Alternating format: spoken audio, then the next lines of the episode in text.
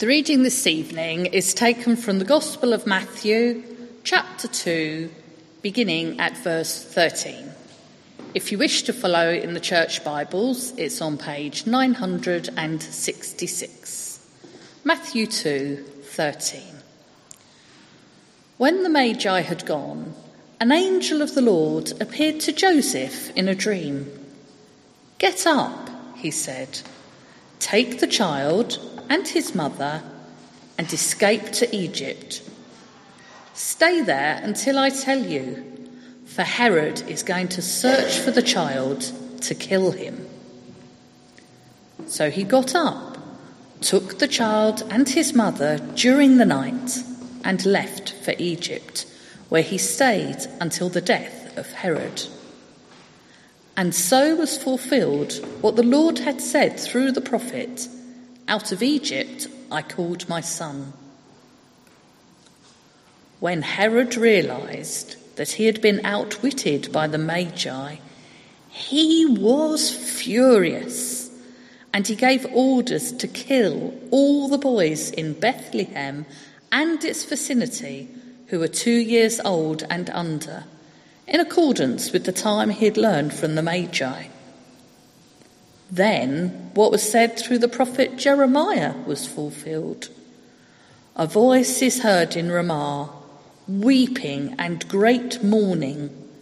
Rachel weeping for her children and refusing to be comforted because they are no more. After Herod died, an angel of the Lord appeared in a dream to Joseph in Egypt and said, Get up, take the child and his mother, and go to the land of Israel. For those who were trying to take the child's life are dead. So he got up, took the child and his mother, and went to the land of Israel. But when he heard that Archelaus was reigning in Judea, in place of his father Herod, he was afraid to go there. Having been warned in a dream, he withdrew to the district of Galilee, and he went and lived in a town called Nazareth. So was fulfilled what was said through the prophets that he would be called a Nazarene. This is the word of the Lord. Let's um, take a moment to pray, shall we?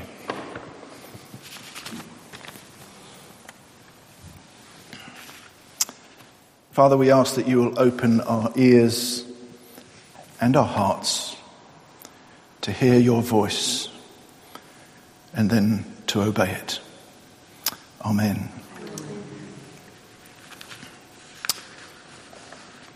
You may have thought as that reading was being read that this is potentially quite a difficult passage.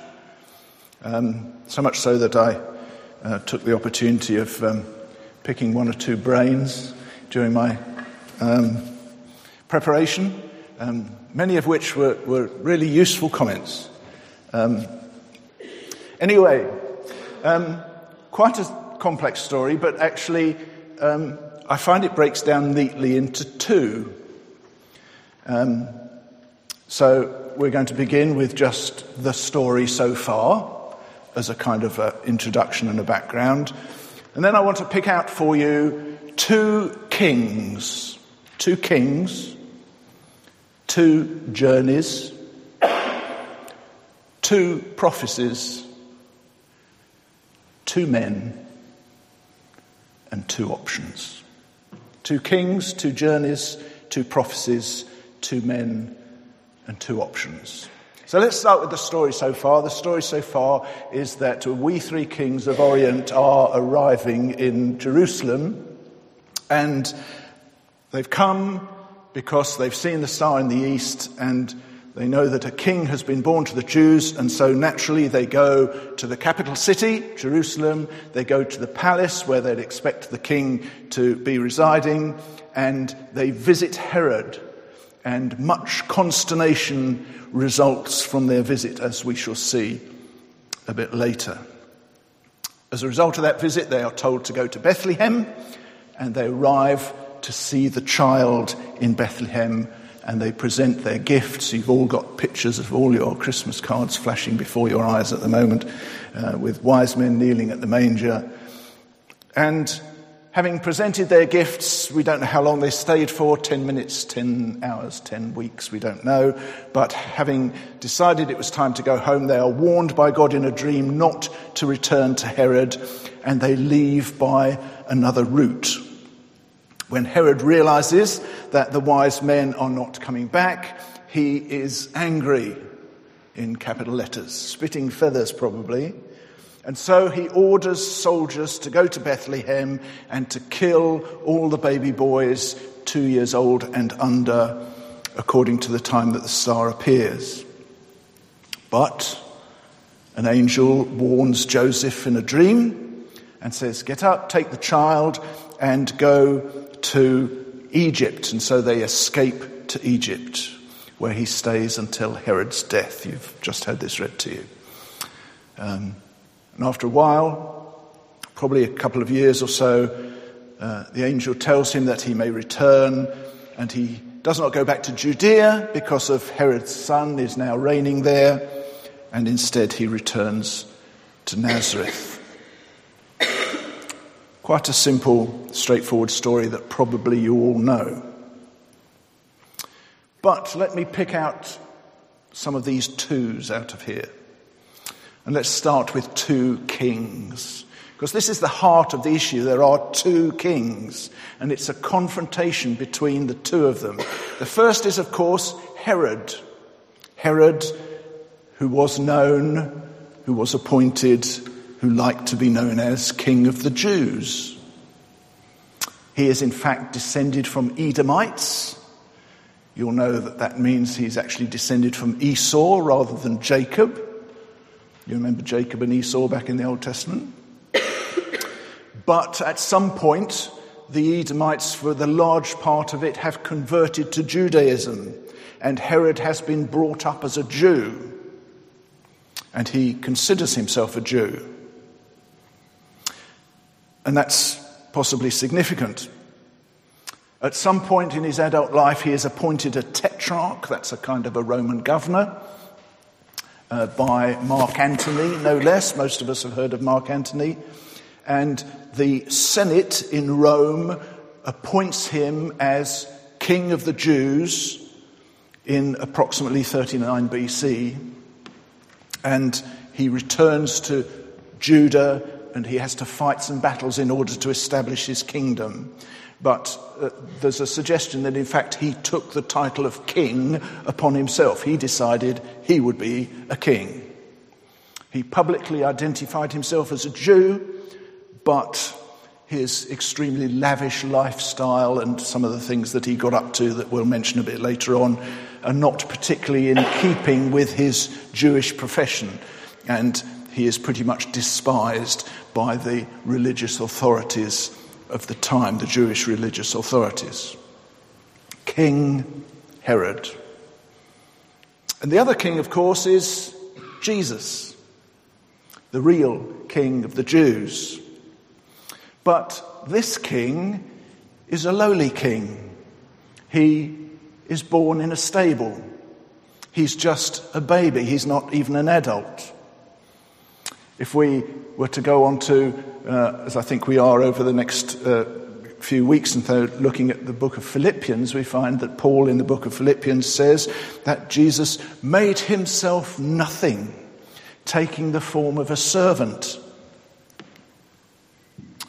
Notice that Herod expects the Messiah to come.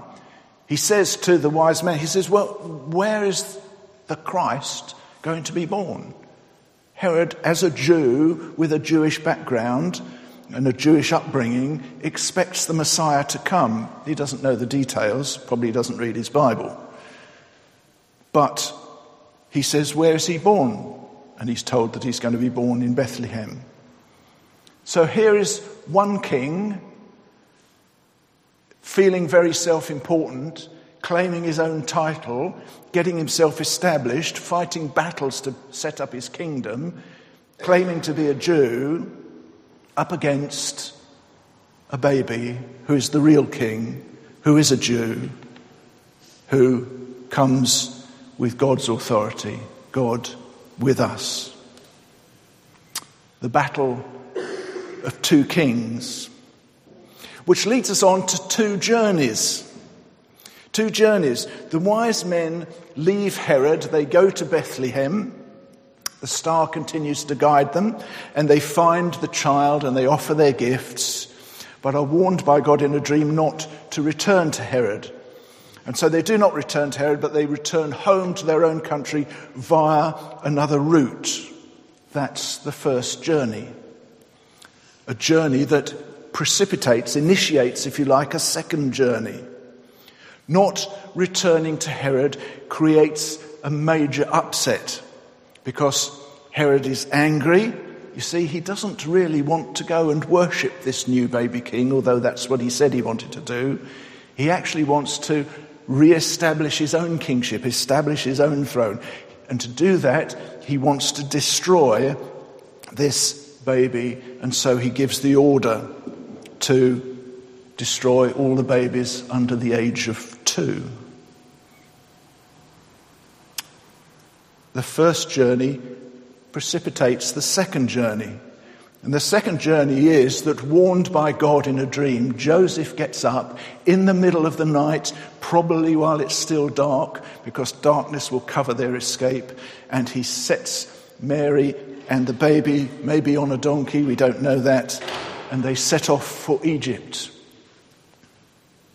He leaves straight away. He doesn't wait to say, well, let's see what happens in the morning, because the soldiers may be here by then. Bethlehem's not that far from Jerusalem.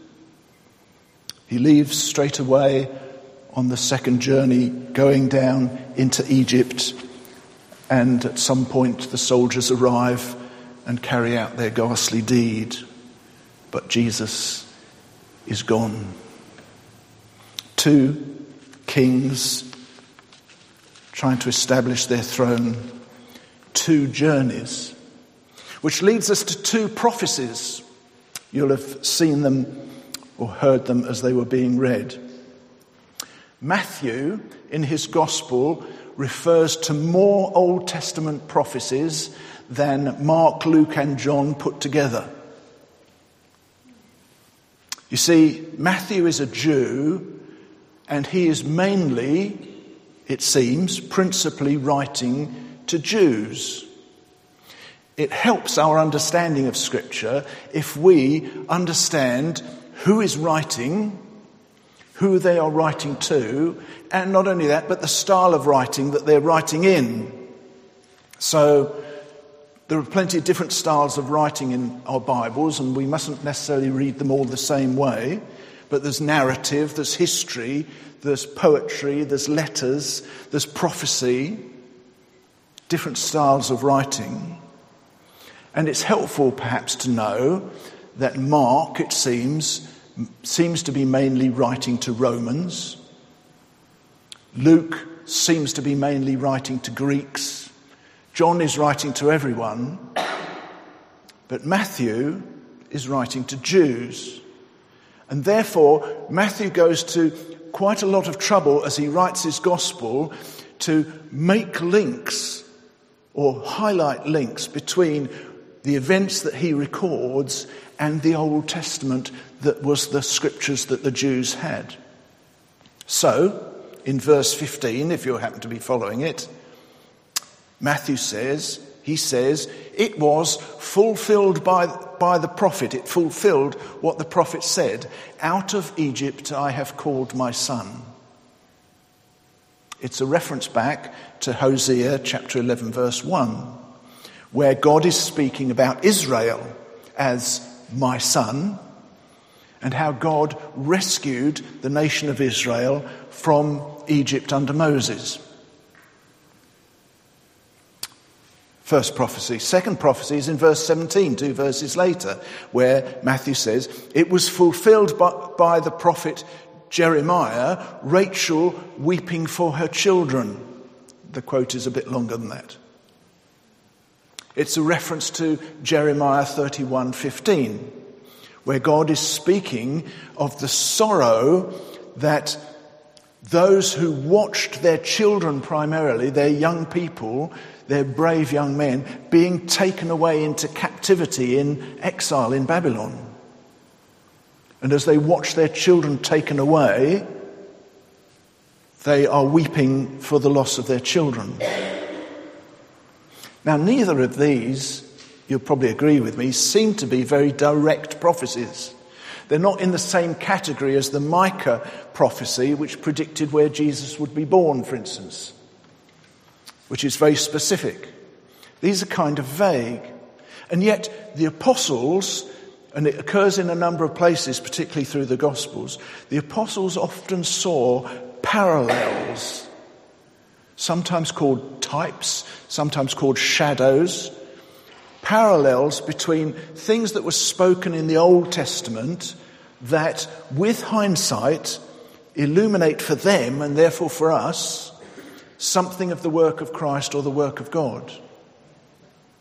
So, for example, Egypt had been a place of refuge for God's people. It was such in the time of famine when uh, Jacob uh, went down into Egypt. Now it becomes a place of refuge for Jesus and his family. There was a considerable Jewish population in Alexandria in northern Egypt at that time, and uh, those people would probably have welcomed another Jew turning up looking for somewhere to stay. And God went on to rescue his own people from the slavery of Egypt and to make them his people. And now God is going to rescue his people from a slavery much worse than the, the, Egyptian slavery, from the slavery of sin. And he was going to do it through his son, somewhat like a new Moses. So it's not a prophecy that's very direct, but it's a prophecy that Matthew particularly draws this parallel between what was happening to Jesus and what had happened earlier. Rachel, on the other hand, the second prophecy, was often seen as the sort of sorrowful mother of Israel. She was now dead and in her tomb in Ramah, which is not very far from Bethlehem. And Ramah itself would have witnessed the sorrow of the captives being taken away into Babylonian exile. But now it kind of parallels what was happening in Bethlehem. Because each setback, apparent setback from Egypt, going into Egypt, from going into Babylon, is an opportunity for a return, an opportunity for renewed faithfulness to God, an opportunity for a return to blessing, a return to a restored nation. And Matthew uses a type, these types and these shadows, these parallels or allusions, which would have been fully understood by his Jewish readers because that was a style of their interpretive method. In other words, God has been at work in the life of the nation, and now he's saying God is still at work. And out of that work, God is bringing good. So, two kings, two journeys, two prophecies, two men. Two men. We've met one of them already, but there's a contrast between these two men. The first of these two men is Herod, and Herod sets out to kill the baby Jesus. It raises a number of difficult questions, doesn't it? It raised some difficult questions over our tea table when Ronnie and I were talking about it a couple of days ago. Most of the questions start with why? Or why not? Interestingly, this is an event that's not recorded in history anywhere else, and yet it fits exactly with our knowledge of who Herod himself was. He was a brute. He was very insecure in his kingship and his reign. So much so that when he won the battles that got him the kingship in the first place, he slaughtered the remnants of the family that had been in power before him. At one stage, he killed half of the Sanhedrin, that's the Jewish ruling authority. On one occasion, he slew 300 court officers at one time. He executed his own wife. I don't recommend it, gentlemen. He executed his mother in law. Don't recommend that either. He executed three of his own sons. One of the Caesars back in Rome said it would be better to be Herod's pig than his son, because being a Jew, he wouldn't eat pork, so he wouldn't kill his pig. All because he was afraid for his own kingship. He was afraid that these people were plotting against him, trying to take his throne for him, so he dealt with them ever so severely. And here now is another threat, a new king. And it's entirely in character for Herod to try and dispose of him too. Remember that Herod was brought up as a Jew and claimed to be a Jew, and he would therefore have known the law, what God decreed, which included Thou shalt do no murder. Contrast Herod with Joseph. Joseph, on the other hand, was a righteous man, chapter 1, verse 19.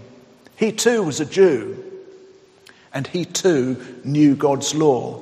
That's why he wanted to divorce Mary quietly, because he knew what the consequences for her would be.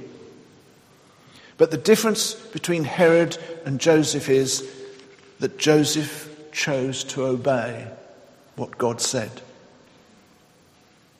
Which brings us from two kings and two journeys and two prophecies and two men to two options. Two options which challenge us today as much as they challenged Herod and Joseph. God gives us freedom. He gives us a tremendous amount of freedom. And He lets us use our freedom how we choose. There is the freedom to choose to obey God's instruction, as Joseph chose to do. There is the ch- freedom to choose to break God's instruction, as Herod knowingly did. But whether we break his law or obey his law, there will be consequences. Consequences for us and potentially consequences for other people around us as well. One of the interesting things I've discovered in my um, comparatively recent visits into Belmarsh Prison, visiting prisoners there, is the sort of awakening moment that comes when they realize not simply that what they've done affects them and puts them in prison, but the effect it has on wife and children and family and community. And as they begin to see that wider picture, it has a dramatic effect on them. Obeying God's laws and instruction has good consequences for us as we obey has good consequences for others, just as Joseph's obedience had good consequences for Jesus' safety. Disobeying God's law can have consequences for us and for others, as indeed it had for a number of children in Bethlehem. Which leaves me to ask what are the options that God offers you and I? There will probably Tell me if, you if I'm wrong on this, but there will probably not be an angel arrive in a dream one night. It may happen. I'd love to hear about it. But that does not mean that God does not speak or has not spoken. what about love the Lord your God with all your heart? There's an option. What about forgive one another as you have been forgiven? There's an option. What about go and make disciples? There's an option. What about bring up your children in the instruction of the Lord?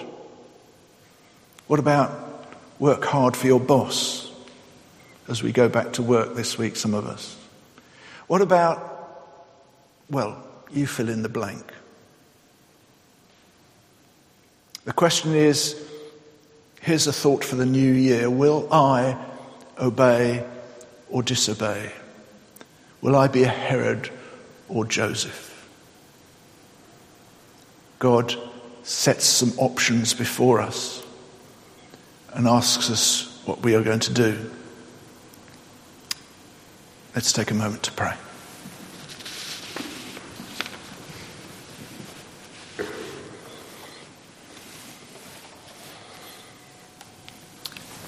We sung it a few moments ago.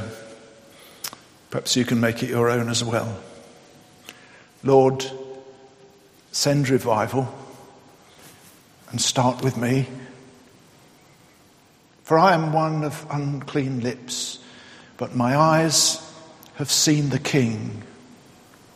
Your glory I have glimpsed. As we come into a new year, Lord, send revival and start with me. Amen.